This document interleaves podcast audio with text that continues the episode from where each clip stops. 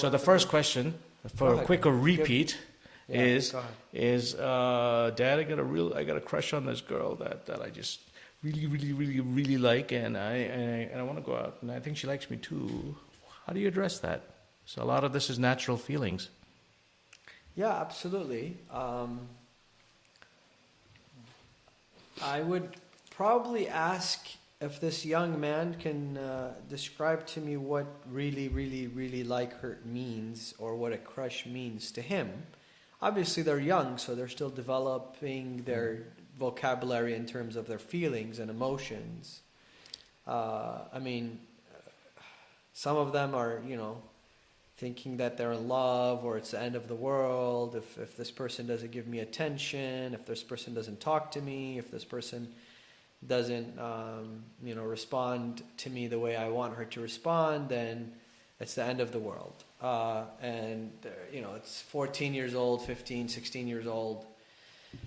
So, um, really, I would, I would first and foremost try to engage and ask, um, what they really mean and, and by, by really like her like you know liking that person but but regardless uh, let's you know get some some clarity on is it okay to really like someone in Islam or is it is it not okay I, I think it's not a choice you have. If you like somebody, you like somebody. If you don't, yes well, I think that not liking somebody is more of a choice than liking somebody. yeah absolutely uh, or probably both to some extent but I agree with you not liking somebody is more of a choice than liking someone Yeah.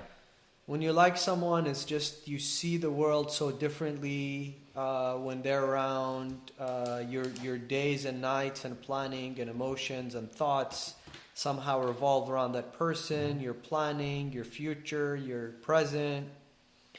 Uh, it's like when they smile, the world is smiling at you. When when Right. they're gloomy, the world is gloomy. So is it okay? Yes, of course it's okay. Allah subhanahu wa ta'ala created us. He gave us a heart. He gave us emotions. Um, he created the laws of chemistry and attraction in this world. So, is it okay to like someone, to have special feelings for someone? Uh, yeah, it's not, like you said, it's not something that we control. Now, same thing goes with hunger. It's like asking somebody, is it okay to get hungry? And you're the same question applies. I mean, can you skip being hungry without having to eat? Or thirst, for example, and we really feel this in Ramadan, right? Mm-hmm. Uh, our brothers and sisters in New Zealand who are only fasting 11 hours a day, not so much. But for people who are, for example, in Sweden, pa- fasting almost 19 to 20 hours a day, they're really feeling it. Now, you're thirsty and you're hungry. Um, the only way for you to actually quench your thirst and quench your hunger uh, um, is through eating and drinking. But what do you eat? Do you eat just any sort of food? Do you eat any, um, you know, no, you, you pick the right food for your body uh, at the right time and the right circumstance. Now, my first and foremost advice to this young man or young woman uh, is that this feeling is okay, but acting on it and getting involved and and pursuing something, you most certainly is, is not going to be of benefit to you at this age. Is it worth it for you to distract yourself from your school? Your, you know, you got your SATs coming up. You have to do well in high school. High school is what determines what your college you're going to get into and, and your job and your career. And I can almost certainly swear by the Bible, the Quran, and the, the Old Testament and the New Testament, you're not going to end up with a person that you, you feel that you fall in love with when you're 12 or 13 or 14 years old. So I guess eh, for purposes of somebody who feels this way, and and uh, you know, listening to somebody who's older, uh, you kind of think, well, Experience. perhaps, but the experience isn't necessarily. It views that experience. It's, it's like, well, you just don't understand, Yeah, okay. right? But at the least, hmm at the least, I mean, you explain the the thought and what it really should be, but at the least, it's a validation that look, this happens and it's okay. You don't feel guilty about it. You don't feel bad about it. Understand that that um, this is going to be tough, and and and it's good to talk about it with your parents. hmm Should this happen? hmm From a parental perspective, if your child actually comes and tells you that they have a crush, I think the parent should be considered themselves lucky, because Mhm. most other people, most kids won't tell their parents. hmm So if they have that open relationship, I think it's hmm it's important, right? So now, as we are staying on the same topic a little bit, I'm going to twist it a little bit to make it more pertinent. Now, if you have somebody who's older, you have a kid who's 18, 19, 20, 21, and says, Look, I want to find somebody, but all I can ever see in any real capacity are the girls that I encounter in college. I don't get to see girls who might be Muslims or whatever much, or at least not in a way that I can sit down and talk to them. So, but but you know, the girls in college, well, they they'll come up and talk, and they want to get to know me better, and go out and have lunch and dinner and coffee and all that stuff. And then I'm expected to marry somebody who's Muslim. Uh, it just doesn't sound. How how would I even know? Over in the U.S. or in the West, you might um, you might actually go out and go on a date and get to know them and see them and so on and so forth. And without that benefit, how am I ever going to find somebody? What do you say to that? Yeah, uh, this is a real concern and a real issue that's been uh, residing over our communities for a very long time. Almost every community I go and visit in the West, whether it's in America or Europe or elsewhere, this uh, subject matter comes up. Um, our, our mutual good friend, Dr. Walji, in one of his speeches said, uh, you know, parents take their children to college and, and high school and say, uh, the boys here, you get to speak to them, work with them, uh, you know, even drink coffee with them, that's fine, but you cannot marry them. But then they take them to the local Jamaat or Imam Bargah or mosque or Husseiniya and they say, the boys here, you don't get to speak to them, you don't get to see them, you don't get to have coffee with them, you don't get to mingle with them, but you must marry them. Hmm. Um, and that's a huge problem. And it's not Islamic, of course. We've said this thousands and thousands of times over and over again. It is something that is more cultural. Um, we have to provide the right circumstance for our uh, young adults, uh, like you said, starting 18 to 30, to be able to uh, meet one another, speak one with one another, exchange ideas, work on projects, come together, not even in terms of wanting to get married, but work together. And, I, and I said this the other day, and a lot of them agreed with me.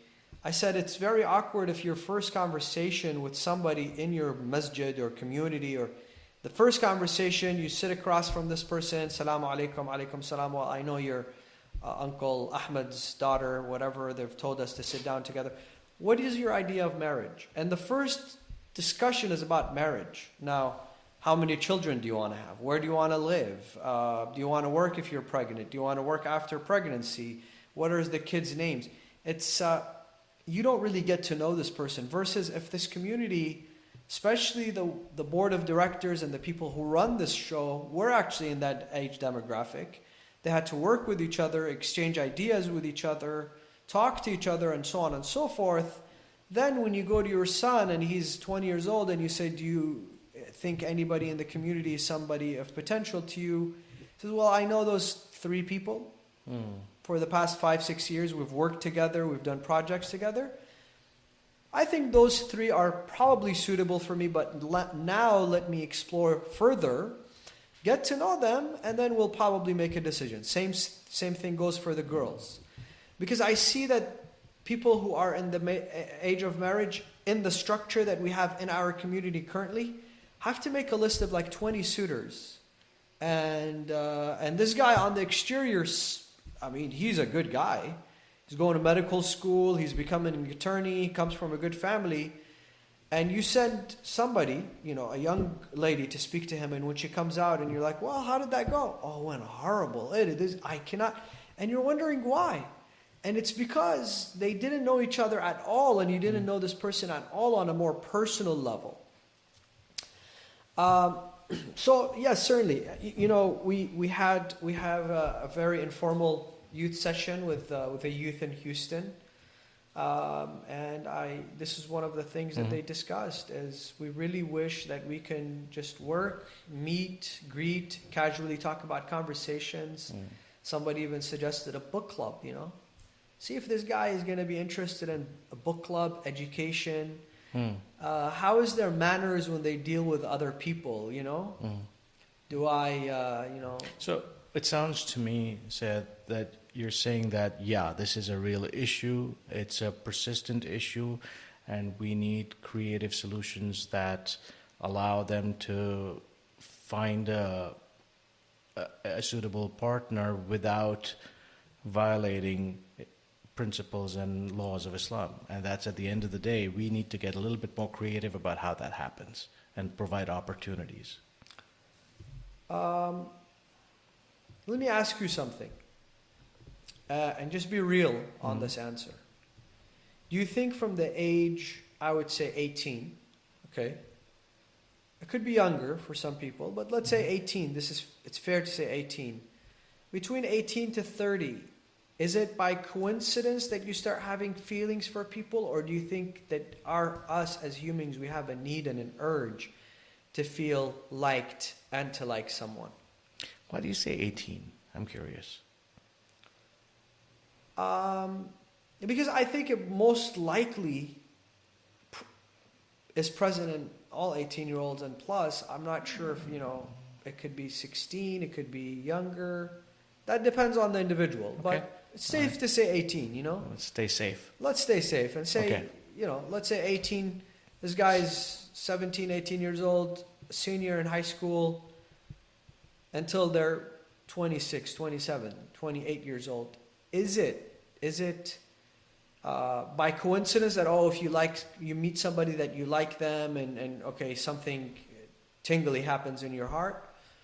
Or no, as human beings in that age demographic, we're looking, we're monitoring who's going to give me attention. I want to Mm. develop those feelings. Uh, Whether it's a man or a woman, what is it? Is it a need or is it a coincidence? I, I think, I think that's. Um, it depends on the individual. No two people are the same in terms of how they process uh, affection, uh, what their needs are in terms of affection, what they seek out, so on and so forth. And frankly, uh, you know, we can't. We can't really AI this to death either. You know what I mean? Considering our first topic that we tried to get more data and try to figure out, the reality is that these are hard. These are hard realities, and and another perspective, perhaps, of looking at it would be to see if if this really changes after 30. What happens if you're 40 and 50 or you lose a spouse? Do you feel the need to to reestablish a relationship, etc.? It's a human need at the end of the day. Uh, so you agree it's a human need? yeah, Okay. yeah. So let's say we grab 100 young men and women, 18 to 30 years old, and we ask them, Have you had romantic feelings about someone? What is the percentage of them coming back and saying yes, and what is the percentage of them coming back saying no? I think the overwhelming majority are going to say yes. So it's almost like it's a need and it has to happen. Yeah. It's not like because I feel like a lot of parents they forget when they were young. They forget when when they were 16, 18, 20, 25 years old. And and I think let's face it, if you grew up in a in a different uh, country where you barely saw other women or you barely saw other men, yes, maybe. Maybe when the time of marriage comes and you get to see suitors and whatever those feelings develop. But here for our young men and women who are meeting, you know, each other every day and spending time with each other, I think it's it's uh, so, so with that said, with that said, now, I want to ask you a question. Let's say you were making a decision for our community. Would you create an environment and don't, you know, let's not, let's be real. Lectures and Muharram and mm. Ramadan gatherings where people come just for lectures. Yes, it could be mm. called youth lectures. And, mm-hmm. and they come, they listen to a lecture, Q&A and everybody goes home. I'm not really talking about that. I'm talking about would you create a place which is considered an open space, an informal session, where they can gather once a week, um, as long as the haram and halal are in place, you know, um, and talk about something that is considered current events, something that is considered dear to them, even book reviews, projects, charity, or even how to give back to that center So it sounds like a structured meeting, not just a free for all kind of thing. Well, no, Something that- it's that- free for all in that age demographic. The purpose is not to get married. The purpose is not, but the purpose if is if those feelings were to start getting developed, you actually you know stay in, within your community and within the folks that you know and within people that you know and and unfortunately, you know, we see a lot of people today marriages outside the religion of Islam. You know, back then it was like. Uh, if you're Pakistani from Karachi, the question was, can you marry somebody from Lahore or Islamabad? and this was the discussion. Now it's, or if you're Iraq, you know, can you marry from Najaf, Basra, Karbala? Yeah. And this was like, oh no, you have to stick to your, and same thing goes for the Lebanese and, and everybody else. And then it was like, well, if you're, you know, outside your madhab, outside, and now it's outside your religion. Hmm. So, you know, and, and have we done enough? Basically, hmm. what I'm trying to say is, would you create that space? Now that we've understood it's a need, it will hmm. happen uh, by by nature. Would you create an environment where you know our young men and young women are coming together, and we're not telling them, "Oh, you know, go have feelings for each other. This is a good place." No. Where discussions are happening, uh, people are getting to know each other, and if feelings were developed, then you're much safer here, right? Yeah, I, I think I think you're uh, uh, exactly getting to the point that we have to get creative about how it happens, and it Because, certainly you know, sounds like a good idea. This comes up in, in camps where men Yep. and women are going together, and some boys start speaking to some girls, and oh my God, you come back after the camp, and the whole community is talking about rumors that this was a dating camp. Alhamdulillah, I haven't been on a camp since uh, probably uh, 2004 or 5. But I hear about camps. I say, you know, how was this camp? Oh, say this camp is not good. Why is it not good? It's it's a dating camp. Boys go there to meet girls, girls go there to meet boys. I wonder if people are ready to pass such judgments about, you know, whether those kids do you not know that your kids go to shisha joints and, and, and restaurants and you'd be lucky if they don't go to other places uh, but when an islamic endeavor is taking place okay let's say hypothetically they're speaking to each other getting to know each other is that a crime Yeah. would you rather have them go behind everybody's back outside that camp on some dating app that you have no control over, or no, they're just genuinely talking to each other, getting to know each other, and possibly starting a marriage. So as we did yesterday, we're at 7:25 with the one question. So Can I give one story and end, end with one course. question? It's going to be a, a pretty funny story. I hope so. But but but let's stick to this one question. I think it was a pretty cool question. Okay, all right. Uh, and we'll hear uh, comments if you want to look at comments or questions Yeah. related to this question, and I'll start the story. The prophet Jesus, peace be upon peace, peace and blessings be upon him. Uh, you know, he never had a home, so he was always traveling, and uh, he reaches a, a village with his with his uh, disciples, and he says to his disciples, "Ha huna kenzi, here is my my treasure." And uh, and his his disciples tell him, "Ya- Ya Maryam, you know, oh the son of Mary, we didn't know that you look for treasures." And you know, he says, "No, I want to stay in this city. I have a treasure in this city, and you guys go. Once I'm done, I'll meet you guys."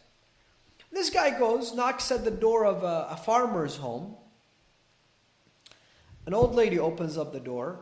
He says, I'm a traveler. Would you give me a place? Would you give me food?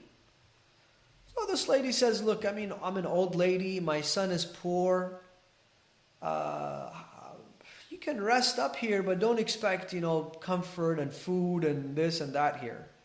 He says, Don't worry. He goes in the house about afternoon time, sunset time. A young man comes, he's tired, he's exhausted. He comes home, and Isa ibn Maryam says to him, Why are you so depressed? What's wrong with you? He says, Listen, my mom has cooked a little meal. Let's just eat this meal, drink something. I want to go back to sleep. And, you know, you're a guest here. Don't ask me about how I'm doing. I'm not doing well. So Isa says, But let's talk about it. Maybe I can help you. And he says, Listen, you're so broke that you have to come to my house to, to, to rest here. And I am very broke. So what makes you think you can help me? He says, Look, try me. Try me. Just give it a shot. And this guy says, You know, what the heck? I don't have anybody to talk to. This guy is a stranger. Sometimes it feels more natural to talk to a stranger about mm. your problems. Mm. So he says, Listen, I, I work as a gardener in the king's palace. And a few months ago, his daughter came out on the balcony and she walked in the garden while I was working. I saw her and I fell in love with her. She spoke a little bit with me and I'm in love. I can't eat, I can't sleep, I can't drink, I can't I can't do anything. When I go to work, the days she comes, it's a good day. As long as I get to have a little glimpse at her. The day she doesn't show up, she doesn't walk in the garden, she doesn't go in the balcony, I'm miserable. Today I'm miserable because I didn't get to see her, right? Okay. Sounds like almost a true story that can happen to many people, yeah, right? Sure. Now, Isa says, okay, what, what do you want? He says, what do you mean, what do I want? I want to marry her. I want to live my life with her. I love her. He says, I can help. And this guy gets really mad. He's like, you know what? You're you're mocking me, you know, and uh, and you're making fun of me, right? Basically, because how how can you? She's the she's the king's daughter. He says, listen, what you just listen to me. Worst comes to worst, you lose your job. You're a skilled gardener. You can get a farm. You can do whatever. But just give it a shot. Tomorrow you go. You ask to meet the king. You're going to be given an audience. Tell the king, I'm honestly here to ask for your daughter's hand in marriage. See what the king says. Come back and tells me, tell me. Now, this is a true story, it's a hadith. This guy is so desperate. He's so out of his mind. He goes t- tomorrow to the king's palace. Before he starts work, he says, Listen, I need to see the king. So they're like, Get to work, man. What do you mean to see the king? The king hears this and he's like, He's a young boy, he probably just needs a raise. He probably needs, you know, uh, mm. a, a, brand new mule or a horse, whatever. And he was a good king. He was a, a, a polite king, you know. And he's like, he's my gardener. Let me be kind to him. Send him in. So he's ready to give this guy, you know, a couple of golden coins, whatever. He says, Son, how can I help you? So he says, uh, Your Majesty, I'm here for one reason only. What is the reason? I'm here to ask for your daughter's hand in marriage. Now everybody starts cracking up. They're laughing at this young guy. And he's probably very scared and embarrassed, but the king is very smart. He says, That's fine.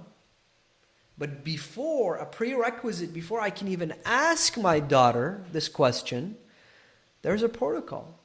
He says, What is the protocol? He says, The protocol is you bring one camel load of gold, one camel load of silver, you present, and then you tell the king that you want to ask for his daughter's hand. Now, you could lose all that money in gold and silver but that's a protocol. I forgive you because you didn't know, but if you, you know, mm. want to present yourself again, this is the protocol. Basically, in a nice way, the king told him no, which is very nice of the king as well. Gives this guy a couple of golden coins, you know, go go get back to work. You're do, you're doing a good job. King says, okay, it's over. This guy comes home, goes straight to Jesus. He says, "Told you, you're crazy." The prerequisite is I have to have a camel load of gold, camel load of silver, just to utter the words. I don't even have one golden coin, one gold, one silver coin. So he says, That's it? That's what you're worried about? That's what you're so, uh, you know, I, I got this. You're pulling my legs. He says, No, no, I got this. Tomorrow morning in this yard, you're going to see two camels full of gold and full of silver. Now imagine, I wonder if this guy was able to sleep that night. Wakes up in the morning, crack of dawn, two camel load, one silver, one, you know, two brand new 2022 Silverados packed up with gold and silver. Okay. This guy just drives them to the king. Your Majesty, I am here.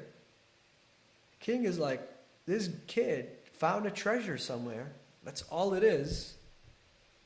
Thank you. I present this to my daughter. I will ask her and get back to you. This guy goes back to gardening and everything.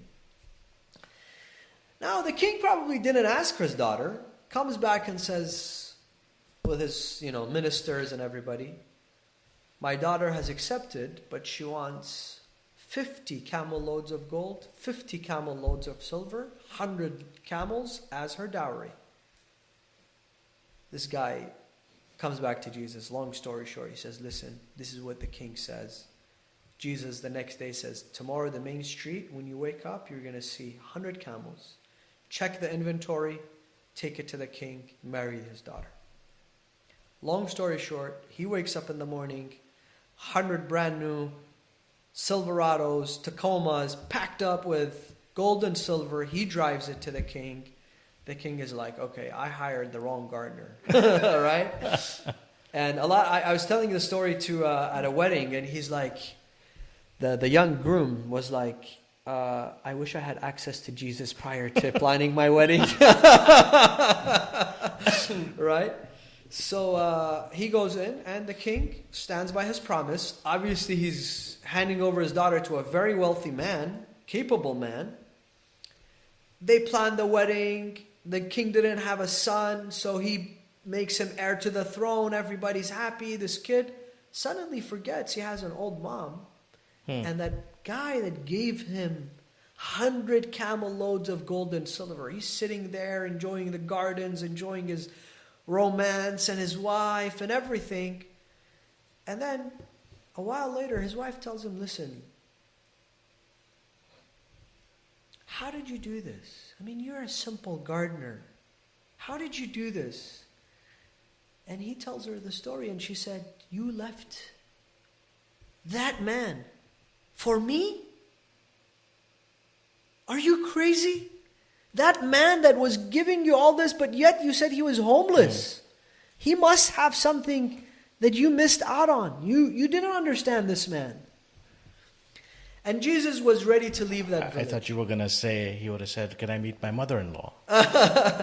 You know, so re- Jesus was ready to meet the village with his companions, Mm. with his, and he sees this young prince running to him, and he says, "My, my treasure has returned." Remember when he got there, he said, "My treasure has returned." He says to him, "Me and my wife want to meet with you. We want you to tell us."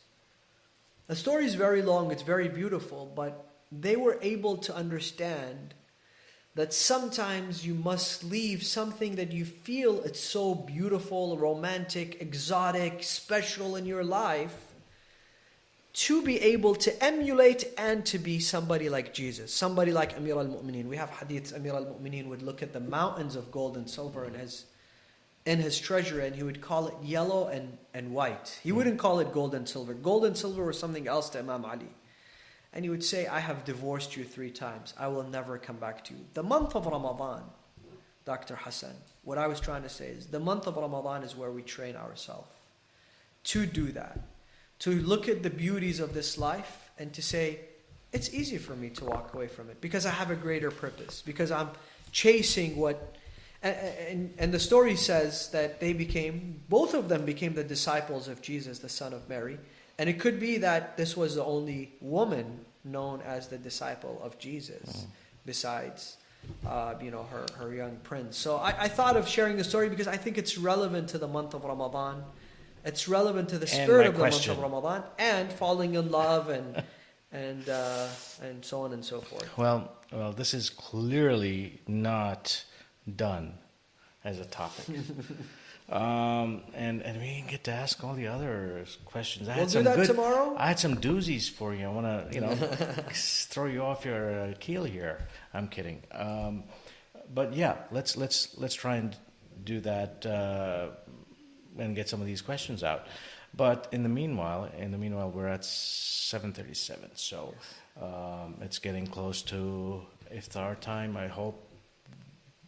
I hope we've made your your uh, evening or pre-iftar period a little bit more uh, go by a little faster and enjoy it with uh, that. We hope to, inshallah, see you again soon. Sayed, any last words? Uh, it's Thursday night. It's a night of dua in the month of Ramadan. It's this beautiful spiritual month. Make sure that we spend tonight in prayer for ourselves, for our family, for our friends. The power of prayer is unbelievable, you know, especially when you pray for others. Allah subhanahu wa ta'ala says, I respond to your prayers when you pray for others. So pray, pray for the people of Yemen. Pray Mm. for the people who don't have iftar to break bread with. Um, pray for your neighbors, your family, your cousins, those who are in need, and pray for us as well so that